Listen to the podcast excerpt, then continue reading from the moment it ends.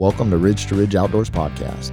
Based out of Southern California, we talk hunting, tips and tactics, the outdoors, and everything in between to help our fellow hunters find success. Brought to you by Victory Archery, the carbon arrow experts. Supported by SCHOutdoors.com, the largest Southern California hunting forum. Sponsored by Archery Geeks Custom Strings. Use promo code RIDGE15 to save 15% off your order.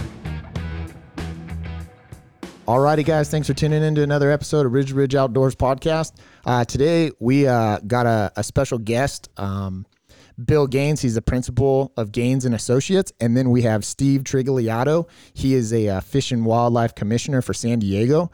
Um, before we start getting into this, I, I just want to pass it over to Bill and and have him introduce himself to you guys. Bill. Well, thank you very much. First of all, guys, I wanted to thank you for having me on. It's, it's always a pleasure to try to help get word out on what's going on and uh, I'm hunting and fishing and, and all the crazy things at the Capitol in front of the commission. But uh, yeah, my name is Bill Gaines. I'm the principal of Gaines and Associates. We're a uh, advocacy firm, lobbying, if you will, that uh, focuses solely on wildlife conservation and hunting and fishing related issues. Uh, and the way I got into that, it, it's funny because back in college, I didn't want to have anything to do with politics. I mean, if you would have brought up politics when I had a beer in my hand some Friday night, I'd probably walk the other direction. Right. Hated politics, and frankly, still do. right. But uh, you know, I, I I've always loved to hunt and fish. I mean, I I got my first BB gun. I don't know was I maybe six, something like that, and you know, worked my way up pelican, shotgun, you name it. And I've I've hunted every spare minute I've had my entire life. And if I wasn't hunting, I was fishing you know, but when I got out of college, I didn't major in poli sci. I actually majored in agricultural and managerial economics. But uh, I ended up going to work for a defense firm because that's when Reagan was president, and there was a whole lot of jobs in defense, and they paid pretty well. So I went to work for Lockheed Missiles and Space down in the Bay Area. Got into government relations down there, and then when uh, when the Reagan era came to the end, along with the Cold War era and they were cutting way back on on defense spending. They were laying off like crazy. So I actually saw an ad in the paper. Yeah, back then you had to actually look in the paper. You couldn't go online. There right. was no online. I know, right? Uh, my wife cut out an ad. It was actually for California Waterfowl Association. I was already a member because the place that I worked at, uh, you know, bought a table at their dinner every year, and so I was a member. And they had an ad for a government affairs director, and I'm thinking, holy smokes! You know, that's how they could be really cool to work for an organization that, that's all about ducks and duck hunting, right? And so, anyway, funny thing is, I had a lot of government affairs experience when it came to dealing with Army, Navy, Air Force, Raytheon, and the various, you know, prime and subcontractors. Had that kind of experience, but I didn't have any kind of experience at all when it came to the Fish and Game Commission or the state legislature. So, on my true story, on my way to the interview, I had to stop at the library and do some research on on the state legislature, so I knew what I was talking about when I got into the interview.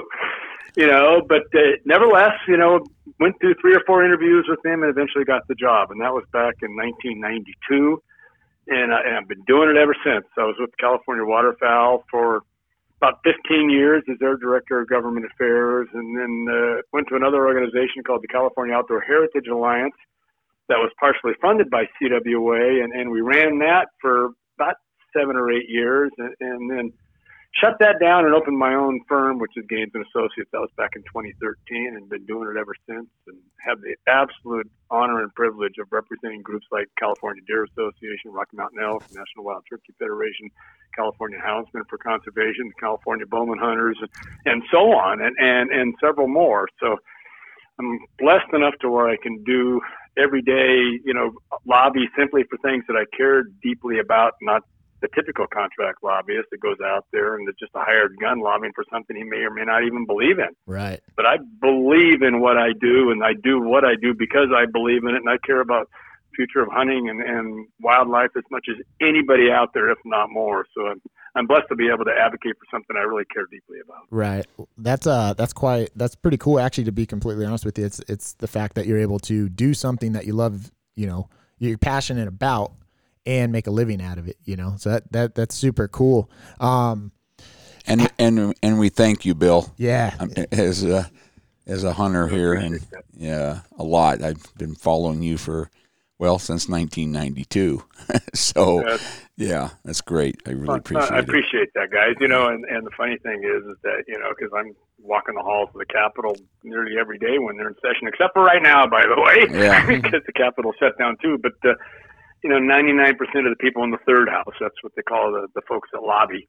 Right. You know, uh, 99% of them, I mean, they know very little about what they're lobbying for. At least they don't have a passion for it. But I mean, I can go in there and I, I can talk the talk or walk the walk with anybody, you know, on, on any hunting related issue or fishing related issue. So, Right. so that's something that the, most lobbyists just simply don't have the, the ability to do. How how do you how do you handle that? Like when you're in there lobbying and you hear this, uh, you know, rhetoric or whatever coming at you from the other end. Like, how do you not just lose it? You know, and be like, you You have know, no I, I idea get what asked that all about. the time. Yeah, I I get I get asked that all the time, and and you know I I got to work with them another day, you know, and then of course reputation you know stands large. You know, I I got to make sure that I don't do something that's gonna you know that's gonna somehow harm my ability to be effective on the next issue. I mean, I, I guess I maybe I've become thick skinned.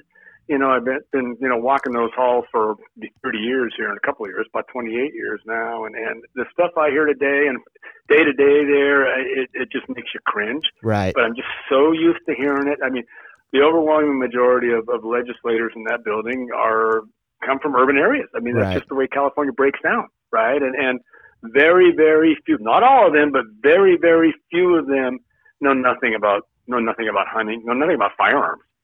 Right, and and you know their constituencies that represent places like you know you know L.A., San Francisco, and so forth. Their constituencies know very little about you know, hunting and wildlife either, or firearms, and and so and they're writing legislation on stuff that they know very little about, but stuff that they think is going to appeal to to their districts, right? And Yeah. it, it's frustrating, you know, but after a while, you, you just get to the point where, you know, I've heard everything at least five times, and you just kind of you know learn to to live and, and fight another day.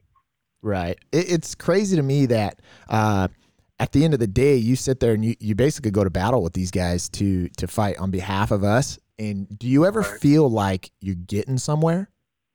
Oh yeah, oh yeah. I'll, I'll tell you one thing that I should say is we are constantly trying to educate the legislators on our issues. I mean, California has term limits, right? Right. So I mean, once you've served 12 years, you're gone. So I don't care how good or bad of a legislator legislator you may be, but you know, you know, and that's a double-edged sword because it gets rid of some terrible legislators, but we lose some good ones occasionally too, right? You know, but the other factor that term limits bring forth is is you're constantly educating these folks.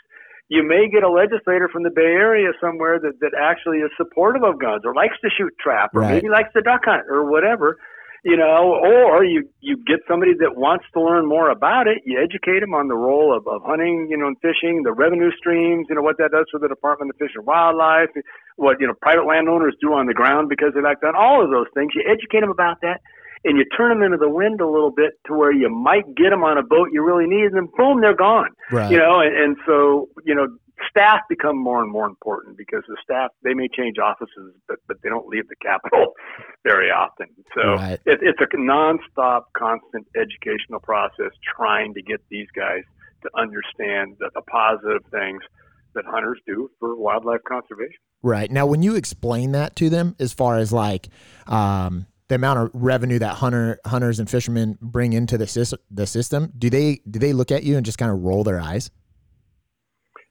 You know, a lot of times you you can tell. I mean, you read body language. Like it's like talking to you know anybody, somebody you may meet, and you know anywhere else. You can read their body language sometimes. Sometimes they're just they're just meeting with you because okay, you know, I'm going to vote the way I'm going to vote on this bill. Don't care what you say, but I do owe you a meeting, and and, and you can kind of feel that Right. you know, I've I've sat in meetings with with members or, or their top staff, whoever's working the bill that we may be working, and and had a really in depth conversation, and and have them take down maybe two sentences of notes and that's it, and you know after the meeting's over, it's like okay, thank you, you know, and then and off they go. So Right.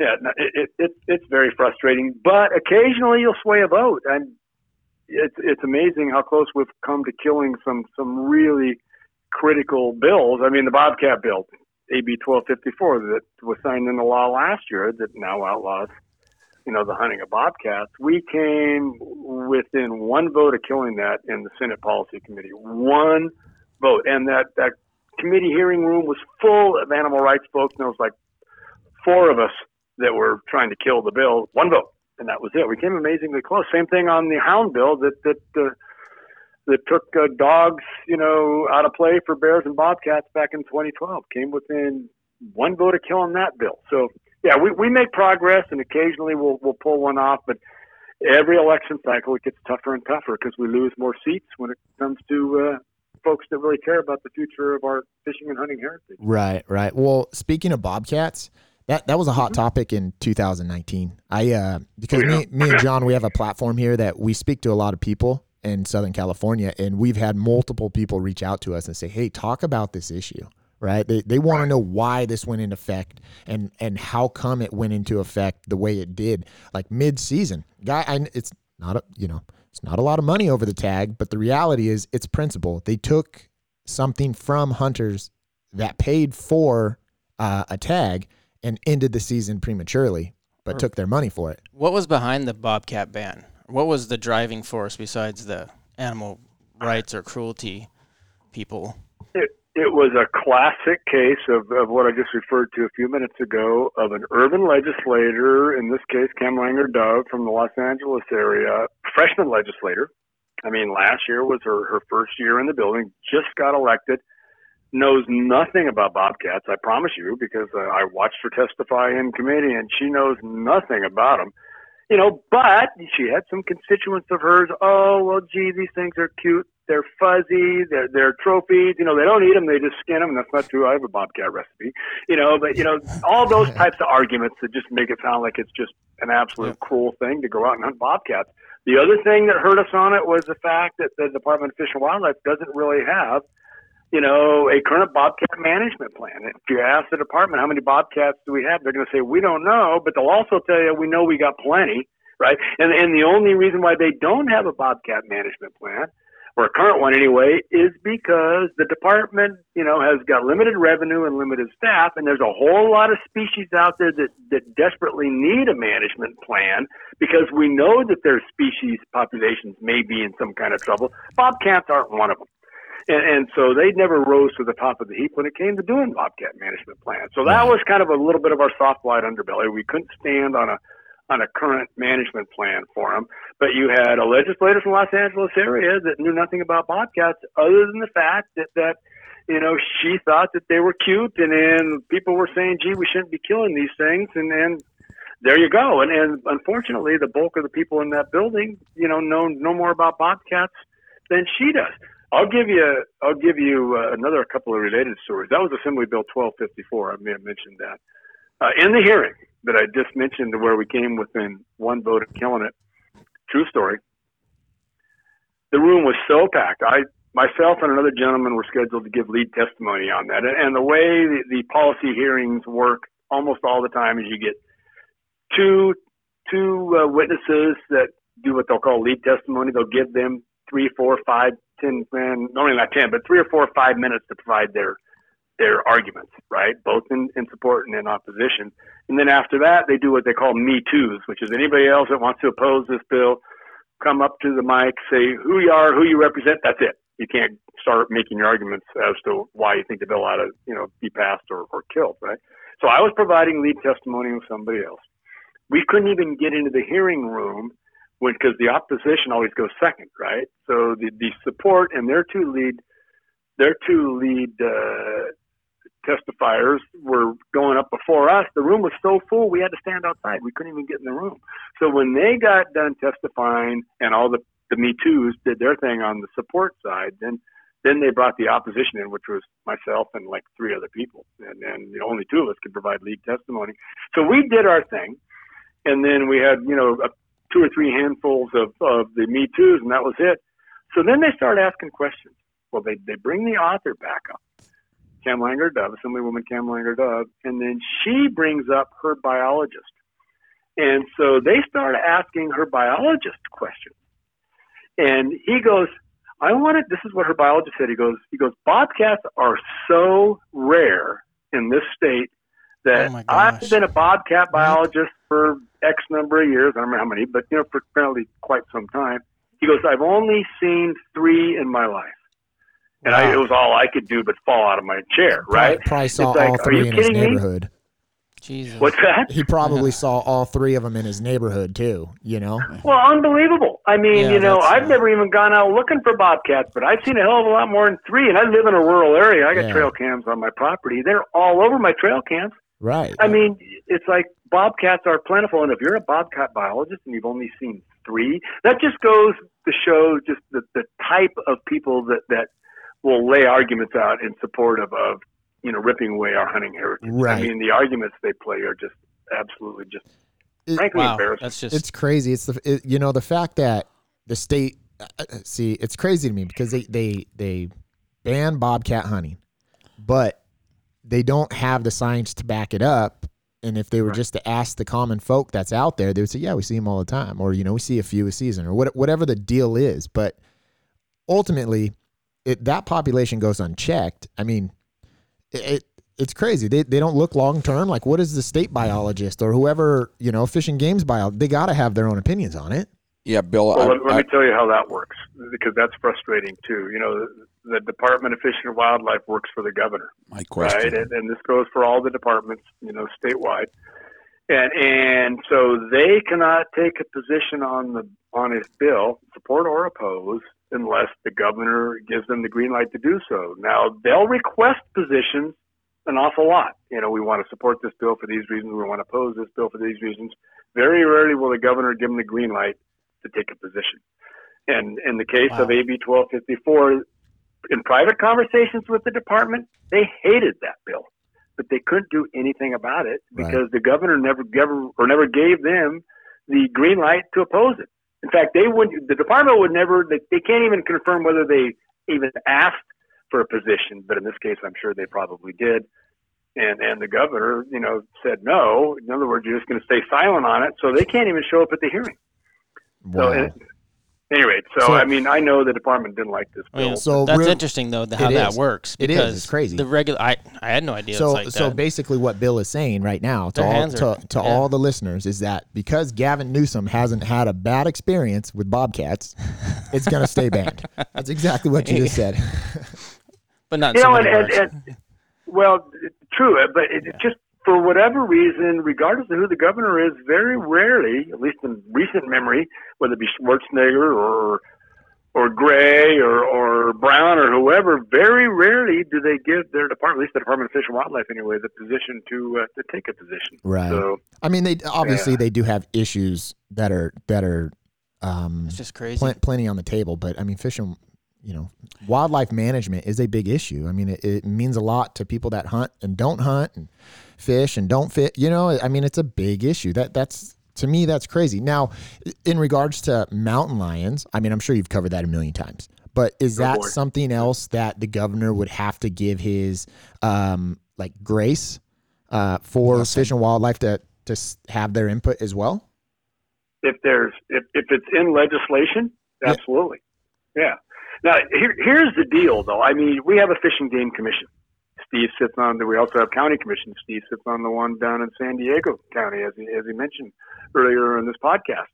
You know, decisions that are made dealing with our natural resources, whether it be wildlife, water, you pick something, they ought to be made by the Fish and Game Commission. That's what the Fish and Game Commission is there for. They were created 150 years ago, 1870. In fact, this is their 150th anniversary this year in 2020, specifically to define natural resource policy.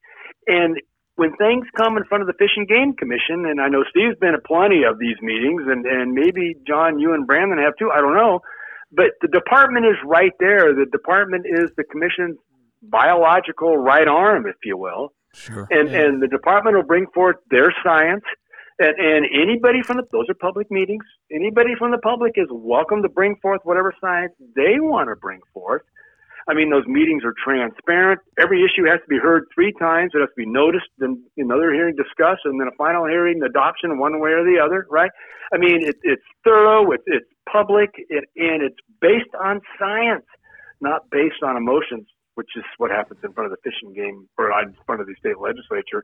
So one of our primary arguments on any bill that comes up, whether it has to do with bobcats, mountain lions, bears, you name it, is that this is an issue that should be dealt with by the Fish and Game Commission and not by the state legislature because Right. the commission allows science to be brought to the table.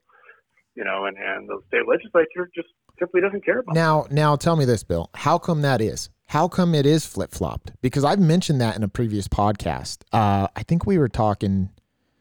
I don't know who we were talking to. We were talking to like I was talking to uh, Patrick Foy from California Fish and Wildlife. He's I know Patrick. yeah, so I, we actually had him on as well, and I want to say, I mean, I don't exactly know, but I had brought that up. It's like, how come our fish and wildlife commissioners aren't making the regulations, right? And why are we allowing it to go to the Senate level?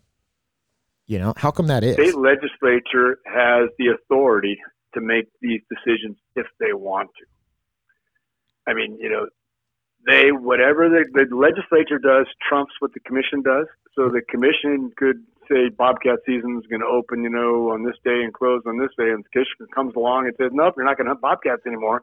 Well, then you know the commission or the the uh, legislature rather says that. Then, you know, so so it is right. I mean, Right. the legislature has senior authority, if you will, over the Fish and Game Commission. So, and when they want to get engaged in this kind of stuff, they can. Unfortunately, we try to educate. When I talked about education earlier in this podcast, we try to educate the legislature all the time about the fact that there is a Fish and Game Commission. I mentioned term limits, right? I mean, these new legislators, Kamlager-Dove being one, they come in, they don't even know the Fish and Game Commission is out there. I brought that up with the commission several times, most recently last year, and said we have got to do something to educate new legislators and frankly old ones too on the fact that the commission is here. Here's what its charter is. It's, it's even mentioned in the state constitution, right? And and it is the proper theater to be making natural resource decisions. And here's why. And explain to them their very thorough, public, transparent process and so on and so forth. So the legislature will take their issue somewhere else and just stay away from natural resource policy. I told the commission that we've got to tell these legislators who you are, how you operate, because they've got a great process, right? right. And I said the 150 year anniversary in 2020 is the perfect year to do it. So we tried to do that. We actually had a rally scheduled for the Capitol steps to recognize their 150th anniversary for April 2nd. Well, April 2nd comes along and, and the Capitol shut down because of COVID 19, Yeah. right? Yeah. So we, we tried, and we were doing a resolution to be read on the floor of the House of the Assembly and, and the Senate to use that as another vehicle for educating the commission or the legislature as to who the commission is. Can't do that either. So we've kind of been bit on that, but we're trying to educate them more and more about the commission so they'll lay off of bills like this. Right. But- So so but- if that did happen and it turns out to be a win, so it would be a big win for the outdoorsmen and women of California if that did happen, right? And it went our way. Oh well, if if the legislature said, you know what, they're right. It's a great process over there. We've got enough things to do to not tinker with natural resource policy. That would be a huge win for us. Yeah. Frankly, the, the, in the commission, you got five members. They're all appointed by the governor and six-year terms. And once they're confirmed by the Senate, they're un- the governor can't yank them once they've been confirmed, right? You know, so they can go ahead and vote the way that they think they ought to vote without feeling any kind of political pressure. And right now, and I've been working the commission since 1992, we've got a darn good commission right now. Right. We really do. I'd be comfortable with them making a decision on anything, of course, with the department in the room bringing science forth and allowing folks like you and I and others to testify, you know, as, as well. But uh, yeah, Right. no, I. It- it's a good system, and if we could convince the legislature to lay off of their issues and let the commission take care of those, Right. that would be a massive win for the uh, for the outdoor community, no question. Well, sweet. That's uh that that's uh good stuff to come. Hopefully, it works out in our favor. You know, uh, let's kind of let's kind of turn tactics a little bit, and, and I kind of want to discuss this because California has uh, a black bear season in the fall. My I've kind of wondered this for a while, and and I've actually gotten more vocal about it with my buddies and whatnot ever since this COVID stuff popped off because it. I'm not. I can't go and get a non-resident tag out of Idaho. I wanted to chase uh, spring bears, right? Black bears, and I just went, well, my state has a healthy population. How come we don't have a spring bear season? Like, do you have any insight on that? Yeah, I got I got a little insight on that. I mean, I, I'll agree wholeheartedly with you. I mean, California's bear populations are off the charts. In fact, the department, since they've been keeping track of bear numbers, they'll tell you right now that the bear populations right now are the highest on record. Highest on record. I mean, they're on the news every night in somebody's swimming pool or whatever, right? I mean, we're talking about in L.A. and we're not Yeah. talking about way out in, in the boonies. Right. I mean, we have too many bears. And and the funny thing is, people always complain about mountain lions, and that's for good reason. But they complain about mountain lions because mountain lions kill deer. Well, we've done we California Deer Association in, in concert with California Department of Fish and Wildlife has done studies right. on bears, and and they take eighty, at least in the study areas that we've done, eighty percent of the fawns are killed in the first month of their life by bears, not by mountain lions, but by bears. Eighty percent of them.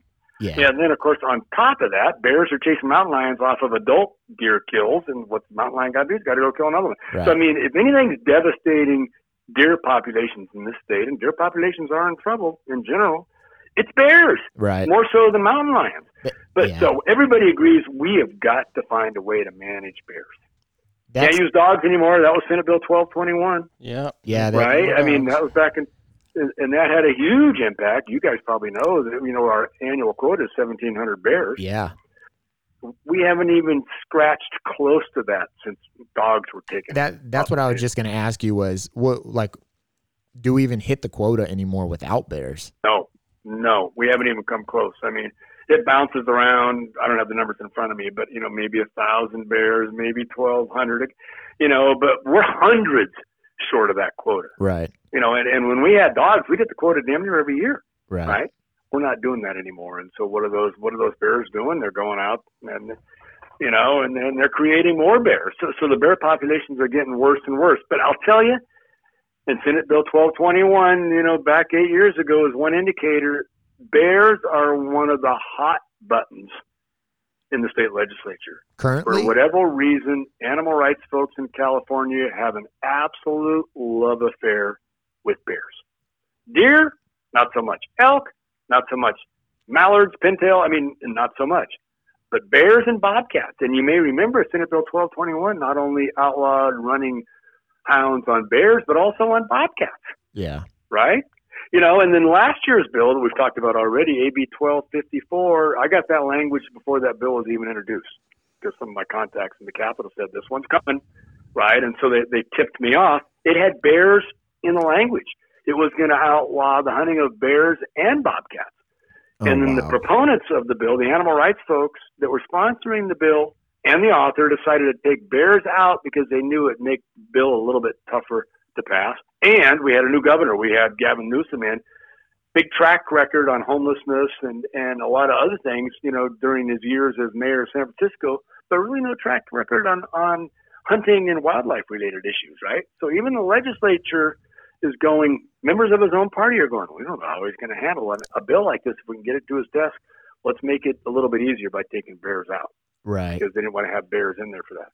You know, but bears are a real hot button for the animal rights folks. Right. And and so, in fact, you mentioned you, you sit down with some of the leadership of the Department of Fish and Wildlife who will privately complain and say, "Holy smokes, we've got to find a way to to harvest more bears," but they don't want anybody to say anything about bears in a public forum when you got the wrong people sitting across the table from you for fear that that'll ignite a fire, right? So it's it's a really really touchy subject. I mean, we we know that eventually we're going to see legislation at our state capitol that's going to propose outlawing of the hunting of bears across the board, just like the Bobcat bill did last year. Thought we might say see that bill this year. Didn't happen this year, but guys, fasten your seatbelts. It's going to happen pretty quick. I, I would guess in the next couple of years we'll see that legislation out there. I mean, so you, you talk about something as as hunting bears in the spring, when you might have a sow with cubs, you, you might have a sow that's pregnant.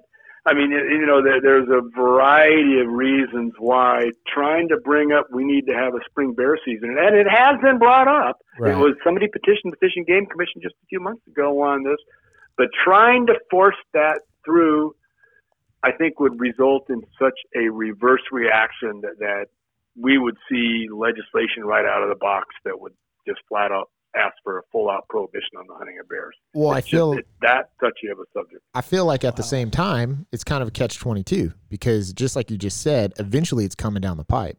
So the reality of it is is if it was brought to the attention as the people want this, right? That the hunters want this, then maybe it would side them away from pushing to all out ban it.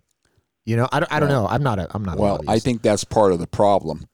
Hunters do not either care or want it that badly.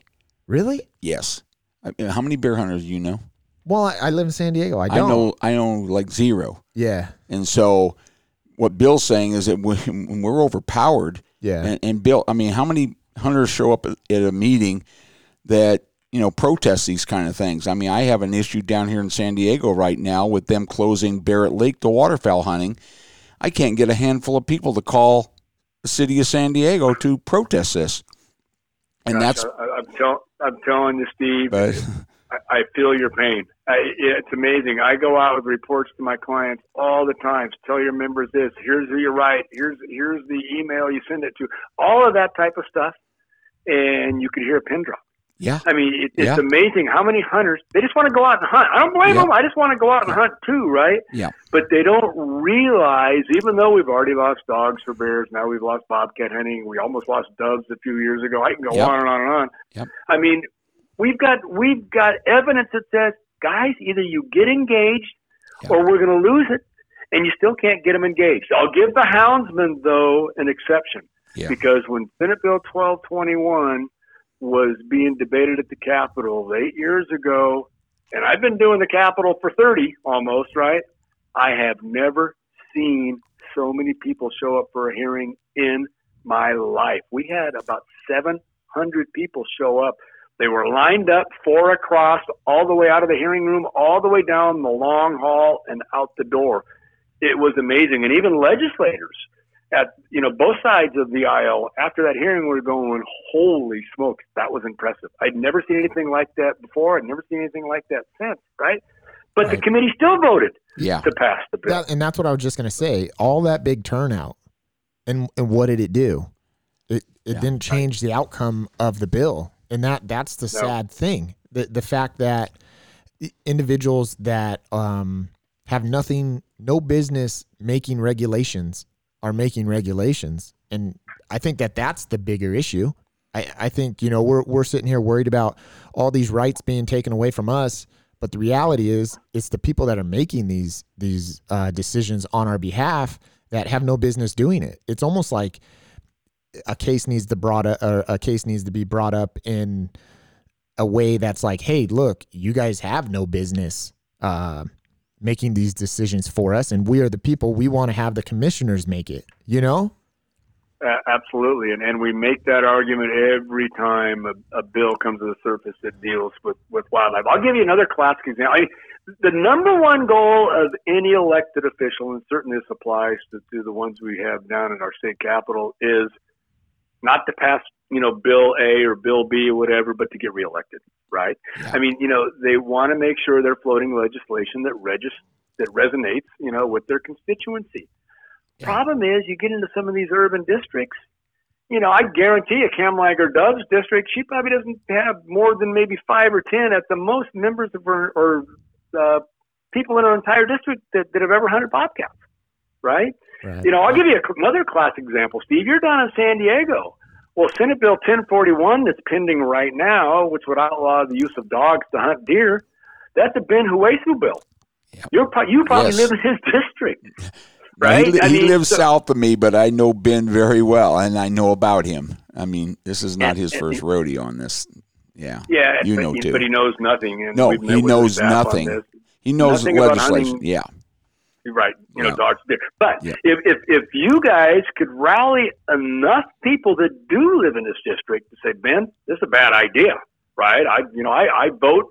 I'm a district you know blah blah blah representative, and and if if you don't you know uh, change your mind on this, I'm going to vote for somebody else next election cycle. If he hears that enough. That's Yeah. when you start making a difference. But Yeah. like houndsmen, for example, how many houndsmen live in some of the urban districts yes, of these legislators that were voting for Senate Bill 1221? Not Ze- very many, Yeah, zero. right? Yeah. Yeah. So, uh, it- Well, Bill, that's exactly the issue part of the issue that I'm having in San Diego. I mean, I represent a county supervisor, but our problem with the city of San Diego is that when you call in, you have to give them your zip code. And Right. I'll guarantee you 75% of the people who hunt waterfowl or turkeys for that matter on city property don't live in the city of San Diego. So when you call Faulconer's office, the mayor, there there's you, you can't even leave a message. I mean that that is part of the problem. And and so basically what's going to come down to is the bean counters saying they're saving money by closing waterfowling and and turkeys will be next. Hunting on Sutherland Lake will be next. And so that's what we're fighting. I mean, it, it is a tough battle when you get into politics and people who don't do it. And that's what you're referring to Yeah. with, with Dove. I mean, she, she, you know, probably barely knows a bobcat from a mountain lion. And yet Right. here she is making a decision and our fish and wildlife are not making the decision. And I'll tell you, it's, it's tough. I mean, and we're up against it. I mean, it, it- just the politics of it here in California have, been very It's kind of a difficult to deal with. good transition here because I've been thinking about what I should ask Bill, but it's become kind of clear. It's as hunters, you know, we're always focused on going hunting and everything like that, but obviously we need to be focused on the backside, which Right. is the rule making or how to make it better, or we're going to sit here and we're going to lose everything if you don't it. pay attention to it. You know, Yeah. you want to be a true conservationist. It goes from killing it to putting a suit on or whatever and Right. going to the Capitol. Yeah. And you Yeah, know, I- and I'm listening to this and having Bill, you know, this is a perfect example. And you know, I'm I'm 44 years old.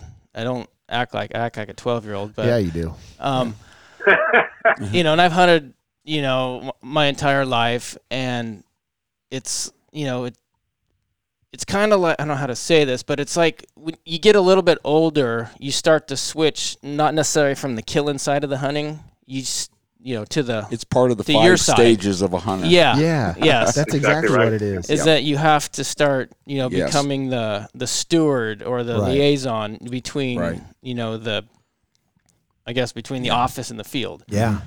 And absolutely. we need to have more of that because it's you know a lot of these young hunters that are just you know just cock strong out there running around like oh yeah I killed this deer I did Right. this I did that I was like oh by the way you just lost your rights over there because you Right. weren't paying attention so Right. Well, with social So- media, we have less excuses now, Bill. As you know, as you know, I mean, as hunters and fishermen, we're secretive by nature.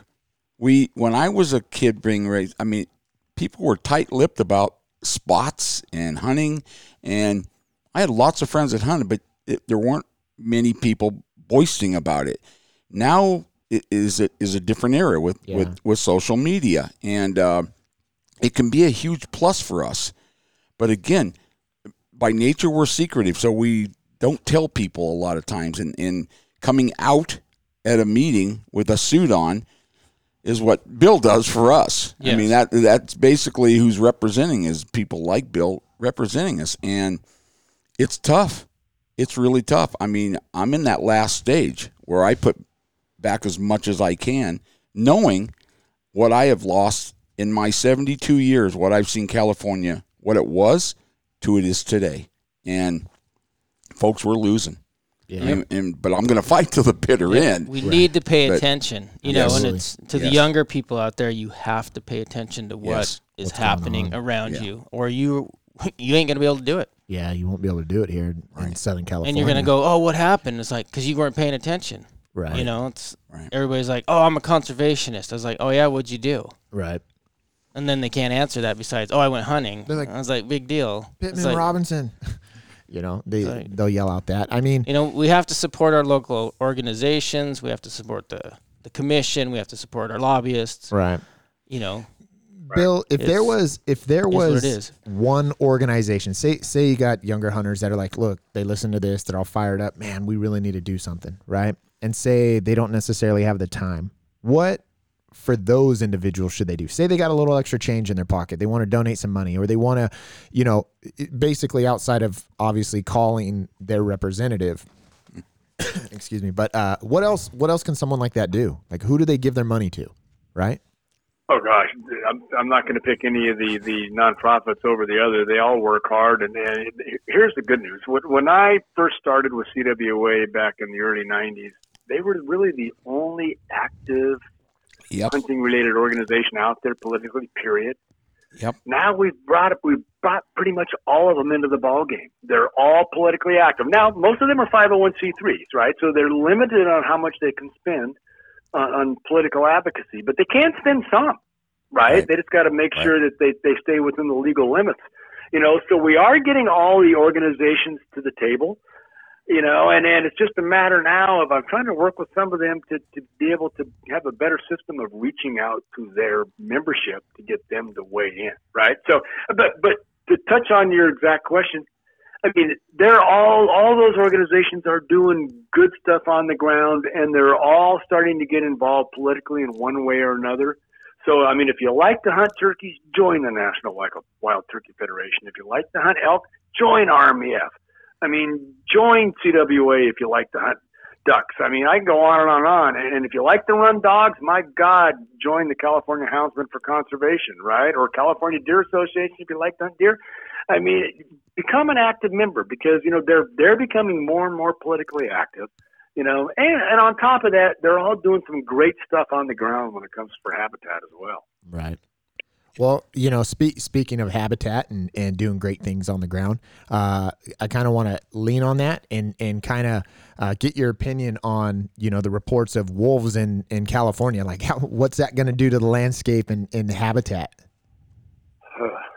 Let's hear it. Well, yeah, I actually got uh, I was grabbed by by Bonham and dropped on the Mm. the, the Wolf Management Plan Advisory Committee. It was, there was like 25 of us. This is way back when OR7 first trickled its way into California. Mhm. There was like 25 members of the public that were appointed to that committee, and it was like when it came to the hunting side, the wildlife side, it, it was me, a, a representative of, of uh, California Deer Associations before I represented them, representative from RMEF, and the representative from the Mule Deer Foundation. That was it. And the, the other like 21 were friends of this, friends of that, you know, Center for Biological Diversity, Humane Society. I could go on and on and on and on and on. You know, but yeah, the wolf thing is frustrating. I mean, we've already got bears, you know, blowing our doors off with populations, and we know what kind of devastation they're having on on deer and other wildlife, right? I mean, mountain lions. I mean, everybody's well aware of what they're doing. I mean, we don't need another apex predator you know, and, and in come wolves, and, and then this is the one decision we had a different commission back then, but the, but the one decision there's been a couple over the years, but that really sent me south was when OR7 came in. He had a collar on, obviously. That's how we knew he was here, right? Sure enough, he turns and he goes back over the border into Oregon, and the commission at that time was considering if they should list the gray wolf as an endangered Endangered species in. California. We didn't even have one in the state Right. right? I mean, even OR7 was gone. We didn't even have one in the state. And and if you look at the the uh, history of did we or didn't we ever have a gray wolf in the state? It's kind of all over the map. There's really nothing that's definitive that says yeah we did or or no we didn't, right? So you could argue that we never had them in the state. So how could you list something that that the, the science is squishy at best as to whether they were ever here in history, and that there's currently not one now?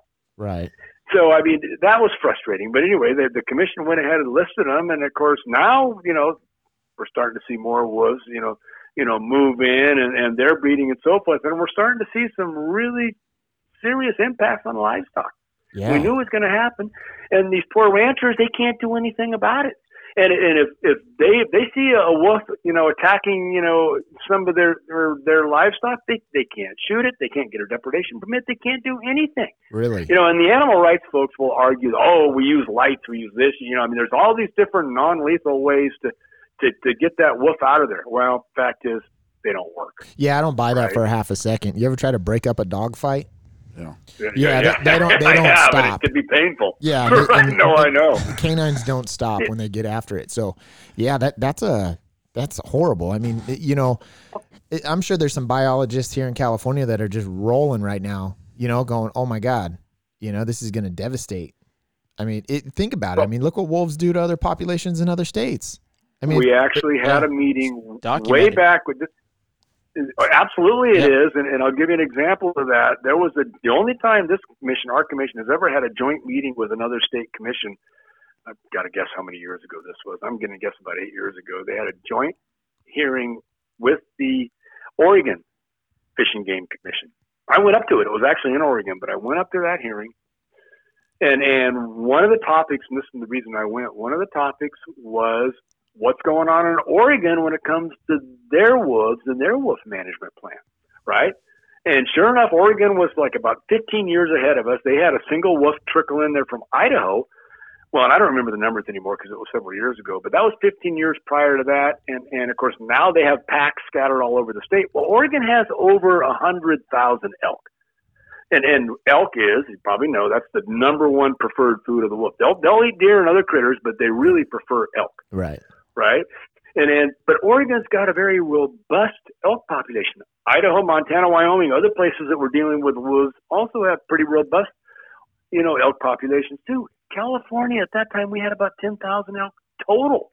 I mean, wolves could come in here and they could wipe out the elk herd literally in a matter of a few years. Yeah. I mean, at least these other states have a little bit of a buffer when it comes to populations, but they've still been devastated, right? Right. Yep. You know, I mean, California simply can't support, you know, wolves here. I mean, that's another species now that we've got them that we're going to have to find a way to manage them some way, somehow. You just can't let them run amok. You know, it's kind of one of those things where it's like, okay, for example, you know, we already have apex predators in California. We have wolves, or we have bears, we have lions, you know, bobcats and whatnot. We have apex predators. We bring in wolves. If if a pack of wolves found the elk herd and stayed on them, established roots, it's not necessarily that they're killing. Uh, elk once a week or once every week. It's what it does to the herd in the long term because if they run up if they run a, a herd of elk in the dead of winter, like we don't necessarily have huge horrible winters, but what that does is it's the calorie expenditure in those elk that wear them down over time, which eventually makes them weaker and weaker. So instead of going they're basically getting a pick of the litter over time out of a herd of elk. You see what I'm saying? Right. And it, and No, it, absolutely. And then you tack on cats to that and then you tack on bears to that and it, it just adds up like how how does this sustain itself that Well, i with guess the that's wolf- what i'm the wolves at also they don't have a breeding season. They breed whenever they're ready. yeah i, I get so it so there's know? litters all the time. Well, and, and, and like you just mentioned, I mean, you know, they'll get on a herd and they'll stay on that herd until that herd is decimated, and then Yeah. they'll go find another one, right? But even even the the the cows that that that aren't taken by a wolf, the stress they've done studies on this, the stress that that having wolves on that on that herd of elk puts on those females is to where a lot of times they can't even have right they can't even have calves, right? Right. So it cuts down on their productivity for one. It burns calories, like you just mentioned as well. And then, of course, you know, when they do have a, a calf, you know, then nine times out of ten, it's taken by a wolf. So yeah, Yeah. it, it's just an absolute recipe for disaster when it comes to our elk in it, California. it's almost like california the, the individuals that are are anti-hunters they they don't quite understand that they're doing more damage to the ungulate population in the state based on Right. you know predator protection than hunters are doing over years of accumulation you know what i mean like it it it, it just blows my mind That's part of the problem. Yeah. They don't. You know, and I mean, talking about all these predators, I mean, we haven't even brought up coyotes yet. oh yeah I mean, And that's another Project, one. I mean, Bill's very familiar with Project Coyote. And oh yeah, I mean, Bill, I mean, th- these kind of people, these kind of legislators are are grabbing at the low hanging fruit. This is what they and people listening tonight. If you're a dove hunter, get ready because that's low hanging fruit too. And Bill knows. I don't remember how many years ago, Bill. Remember when they tried to outlaw dove hunting in California? It's a huge activity in California, but yet there it was, and there was a compromise done. That was Joe Joe Nation. I'll never Yep. forget that. He was a, the Yep. assemblyman out of the Marin area. Yeah. no question about that. We we were able to kill that bill because Yep. fortunately before it was even heard because we had a bunch of major donors to his campaign that were dove hunters.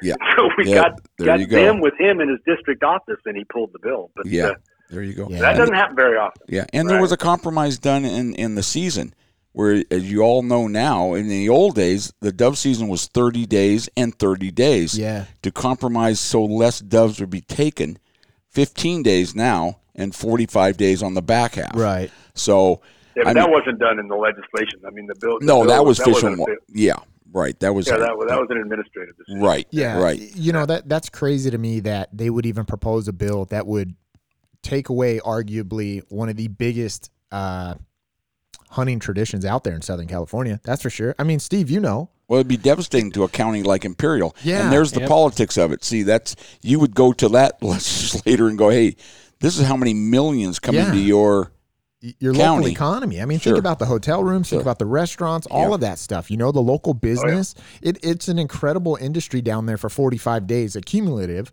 right, for the seasons and whatnot. But I mean, even it just blows my mind that uh, uh, I mean, these are these are family traditions. You know, opening day every year, families get together and they go down, and fathers, daughters, uh, sons, But grandfathers. Brandon, you know. that's part of the problem. I don't know that somebody from Los Angeles could care less about that. I know, but that's it's a pretty so- little dude. bird of peace, and I think that that's part of where we're at here. And is it- that we've got emotions running.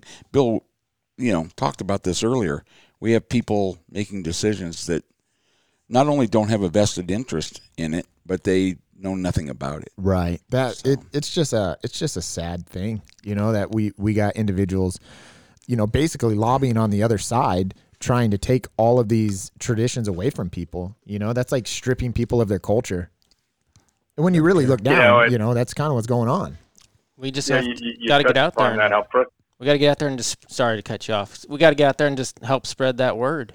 Well, hopefully we're You know, doing our part here. Yeah. You know, I mean, this. Well, is you, you know what's frustrating about that, guys, is, is if we were to, if, if the rural community, if you will, were to go and try to take away some of the things that the urban folks Yes.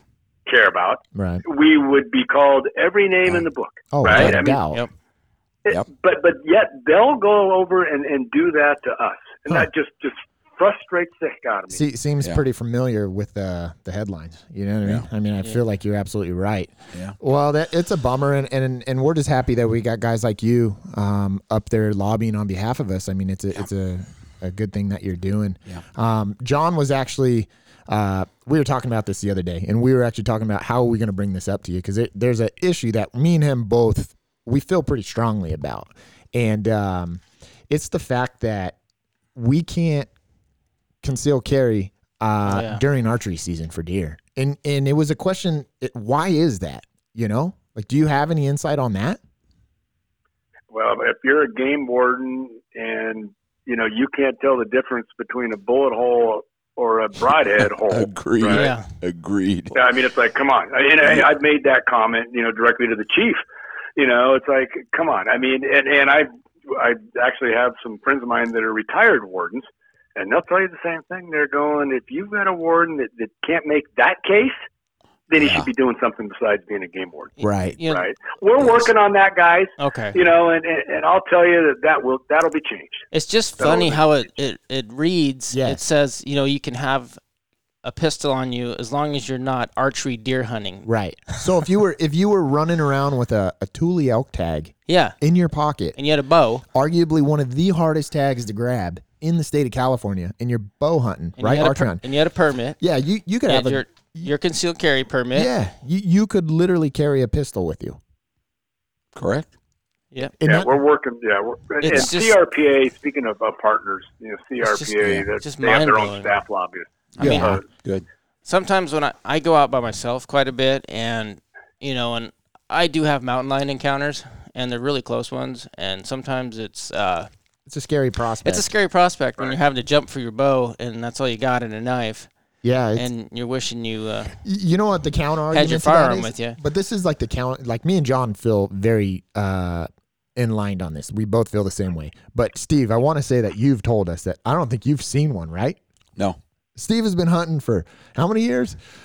All my life in Southern California, and but a lot their, of other their heads places are this too. big when you're this close Yeah. to you Yeah, and, I, and what they're talking about, Bill, is I've I've never seen a, a mountain lion while hunting. I've seen maybe three driving, but I've never Uh-huh. in all my life I've spent in these mountains here in in the Sierras and everywhere in California. I'm 72.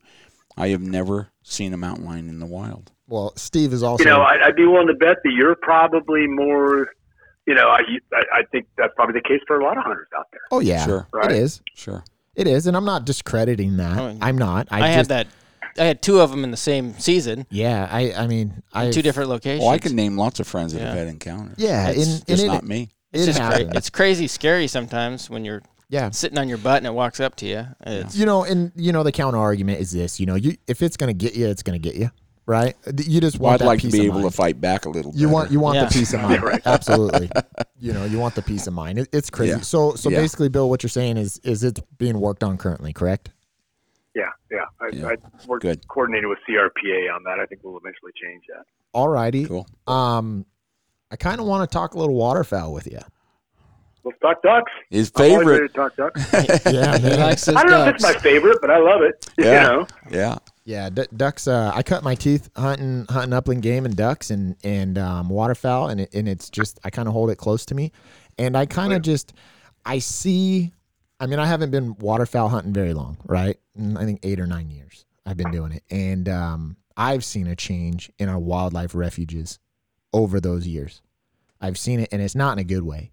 And I don't know if you necessarily have any insight on that, but you know what it like how does how does the commission look at the wildlife refuge re, the refuges like what are they what are their take on them right do you have any idea of that you know, the commission doesn't really get engaged on on what's going on on the wildlife areas. That's normally, I mean, obviously, wildlife areas are state areas. I mean, the Department of Fish and Wildlife makes those calls. The refuges are, you know, Fish and Wildlife Service. Although the state, you know, runs most of the waterfowl hunting programs on even the federal refuges. But the commission doesn't really get engaged when it comes to the wildlife areas, with the exception of what they call the lands package, which is a big package that, that deals with all kinds of fish and game, or fish and wildlife, I should say, lands. And in that package will be buried things like you can hunt this here, that there, da, da, da, da, da, da, right? In fact, we just just adopted one of those at last week's meeting.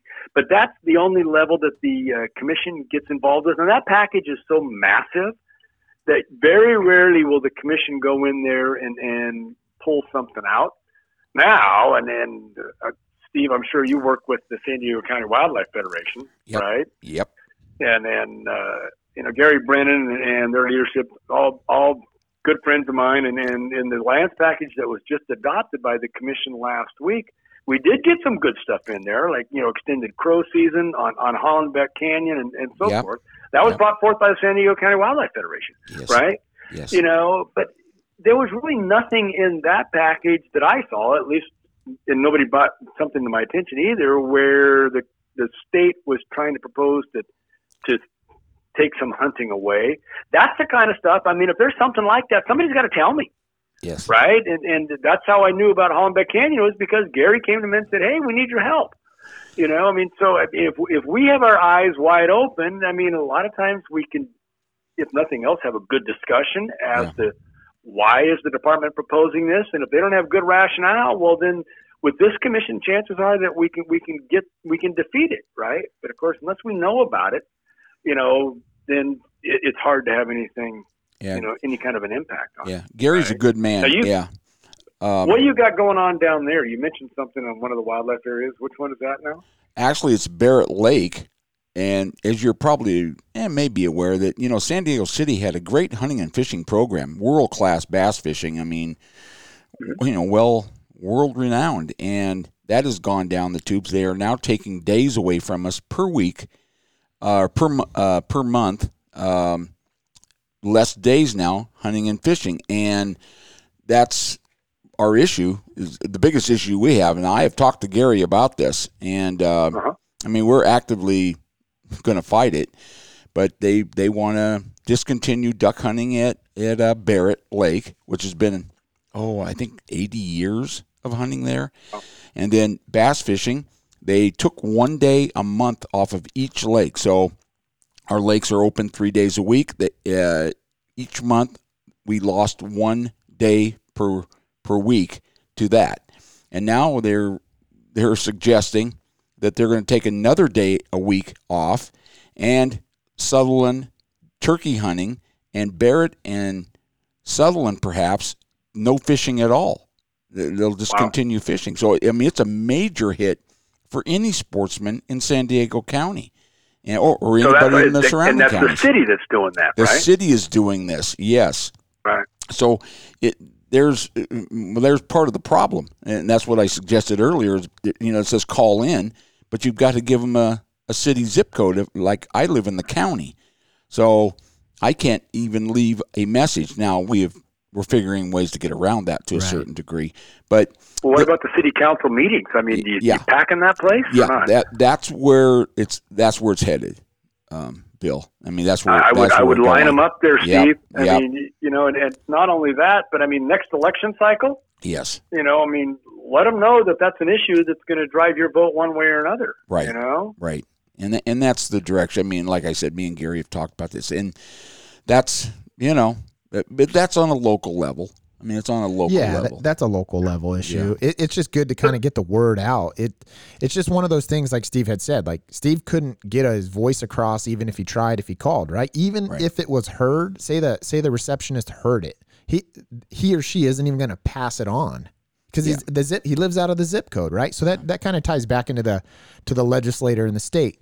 The, these individuals out of different districts are making uh, regulations for individuals that they don't even represent, right? I mean, they do on a big scale, but they don't.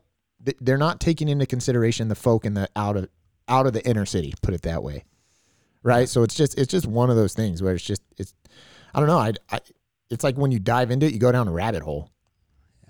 But you, you, you know, and, and uh, they do the same thing at the Capitol. You know, if somebody calls in to, to weigh in on a bill, and they're going to ask, you know, whether you're a constituent or not before Yep. they even talk to you. You know, but but if Steve goes down there at that city council, you know, meeting and and brings ten of his buddies, and they all sit their butts in one of those seats, and suddenly you got two, three hundred people down there calling BS on this. Yeah. I mean, they're not going to have time to ask whether you live here or there, right? I mean, they right. really won't know. I just packed that place. What about local businesses? I mean, what about the local gun shops and and and, and fishing shops and so Yeah. forth? I mean, get Well- them in there and let them talk about the, the I'll, economic impact. yeah, I'll give you one, Bill. So they this last year they decide the city council decided to eliminate one day per month. I just told you that. Right. There wasn't one single call coming in protesting that. And that my first question was to people, wh- where are the bass clubs? I mean, these guys all bass fish in all these lakes. I mean, you used to be able to when Hodges had its opening day, there were hundreds of people fishing this place. Now, Bill, there's a handful, and, and maybe maybe we're just losing it as a society, hunters and fishermen. But that's part of the problem. We have very little representation, and maybe people just don't care as much. I mean, I, I'm I'm coming to this reality that not one single phone call came in when we lost that one day per week, and now they're asking for another, and they want to close down two lakes we get to fish. So you know what rolls downhill, and that's what they they they're saving money is what they're saying. It's part of the new budget, and And what a what a coincidence to do it during the COVID nineteen. Yeah, well, it actually started last Well, year. I, I'm just saying they're pushing it, and it's like you're saying they're going to do more, and it's like now more than ever, individuals aren't going to protest it. yeah, You know, well, they're not even getting out. I mean, there, there's a lot more to the, the city budget than what we're talking about Well, right here, and why they're upside down by 400 million. Right. But anyway, um, yeah. So that I mean, we're, we're like I said, Bill. I mean, this the first one slid through without anybody, and I know people have been calling already, and so we know we're working on it on a local Yeah. basis. But this is just part of that chip, chip, chip, yeah. chip effect. Yeah, I think everybody in all the local districts, you know, or, or just locally in general, uh, everyone faces their own local issues, right? And it, it's just, it's kind of a bummer because it all just mounds up. It's hard. Yeah. Yeah, Chip away. No, Yep. absolutely. Yep. I mean, w- Chip away. welcome to my world, guys. Yeah, Yeah. I live absolutely, that Bill. every day. You got lots Yeah. of chips. We have to step Yeah. up. Yeah. We have to step up and do our part. Yeah, I mean, yeah. that's it comes back to what I was Yeah. saying earlier that I've noticed. You know, this whole Yeah. this whole podcast has been kind of eye opening for the the legislative side of hunting for Yeah. me because, like I said, Absolutely. I've just been hunt, hunt, hunt, hunt, hunt, Yep. And now you and now listen it's to like it. to the point of you know I need to be joining these other groups or Right. join my favorite groups Right. and give them you know my support and my money. right. Well, well, listen. Before before we roll this out, I kind of, or before we end this out, I kind of want to go over one more thing. You know, we've kind of been Sure. talking, and it's kind of been doom and gloom. You know, and and and what I mean, hopefully on your end, you can be able to tell us a little something about the hunting future. Like, do we got anything good coming down the pipe? You know what I mean? Like, you see what I'm saying? Like, do we have a glimpse of hope of getting any of this stuff back? Yeah, I, I would never say no. I mean, you know, I think, for example, on, on bears, I mean, one of my goals is, you know, I'm going to die trying to get hounds back. Uh, that's for darn sure. And and you know, we we we're doing a variety of things to try to move in that direction. At the same time, we got to you know watch our flank for for a bill that just flat out you know rips away our ability to hunt bears. Period, with or without hounds. Right. You know, but I you know it all boils down to education you know, and, and just and the more times we see bears swimming in people's swimming pools in LA and stuff like that, the more, you know, public safety issues we have, you know, the more people are gonna finally wake up and go, Holy smokes. You know, so I mean, we need to educate people about, you know, why we need to manage our wildlife, whether you're talking bears, wolves, Right. mountain lions, whatever, you know. But yeah, no, I, I think I think we can definitely, you know, every year, you know, for example, this year, you know, of course, now everything's on hold right now. We're supposed to go back to the Capitol next Monday, the 4th of May, but we'll see what happens with that. But, uh, I mean, we always push positive legislation too. I mean, we've got a bill in the hopper right now that, that's supposed to be heard. You know, when we come back, we'll find out if that happens or not. AB 2299, which would be, you know, mandating that the director of the Department of Fish and Wildlife, you know, has two free hunting days every year, one in the spring and, and one in the fall.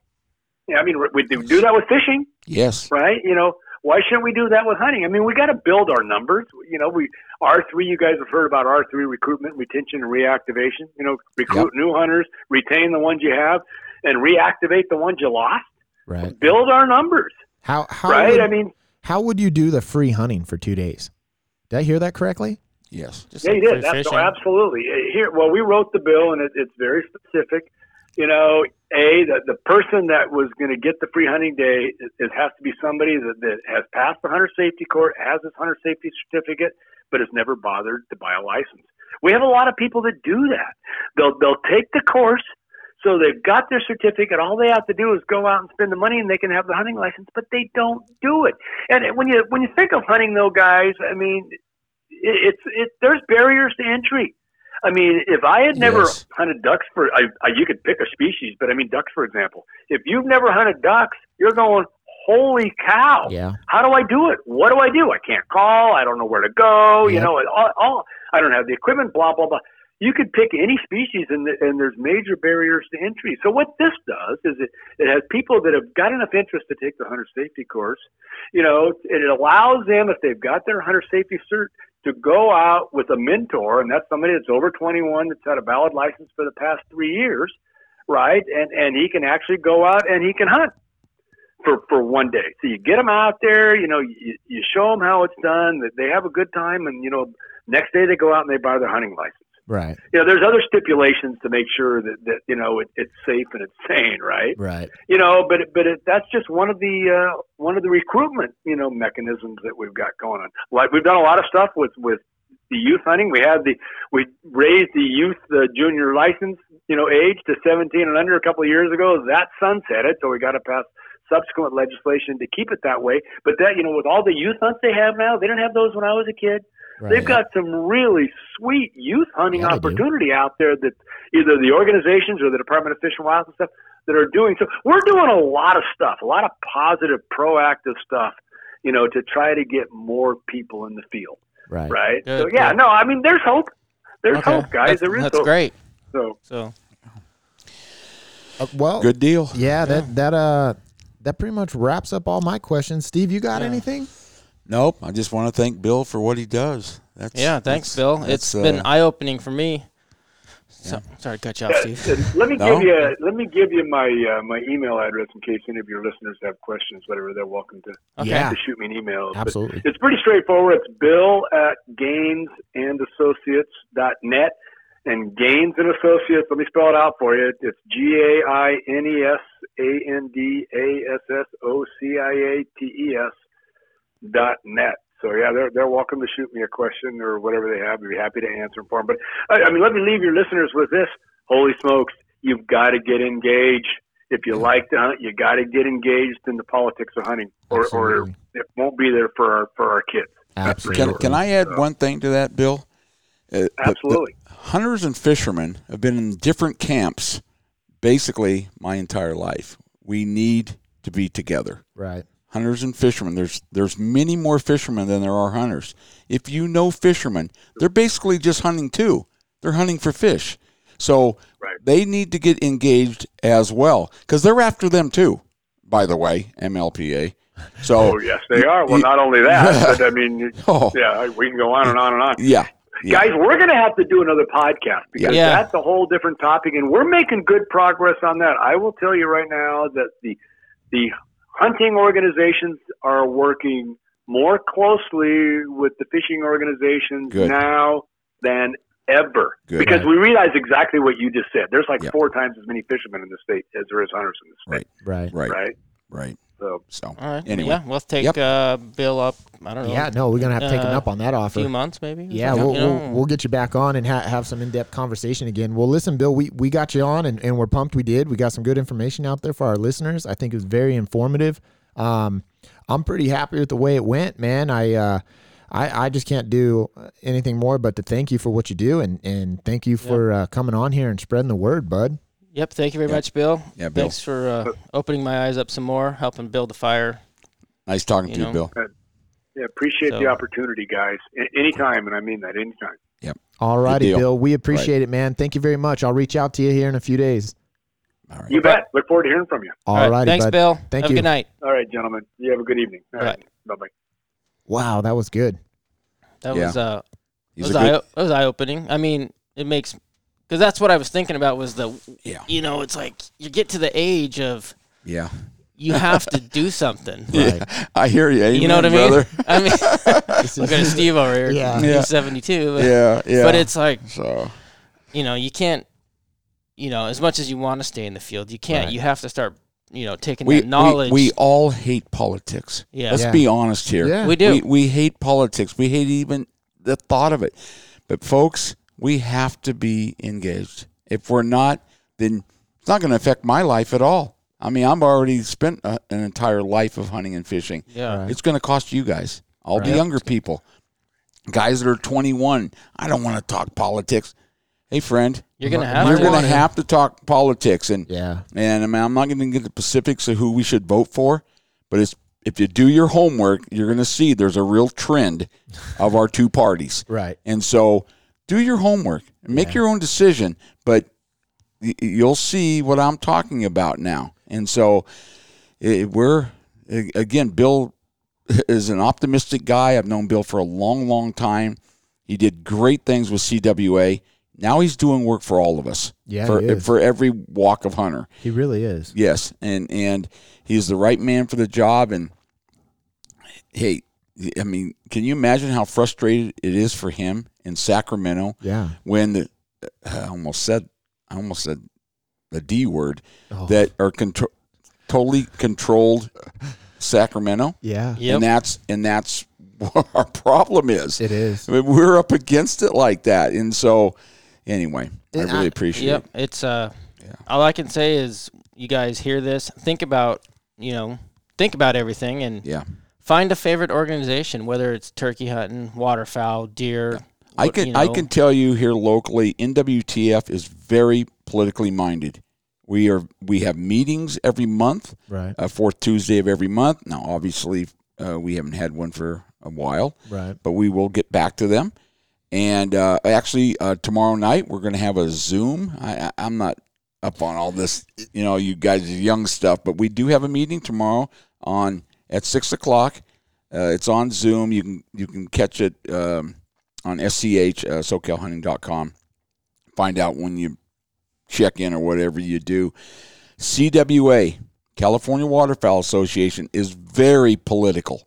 They have been. They hired Beer- Bill many years ago because they knew in Sacramento that that's where these decisions are made for Right. a lot of this kind of stuff that affect us waterfowl hunters.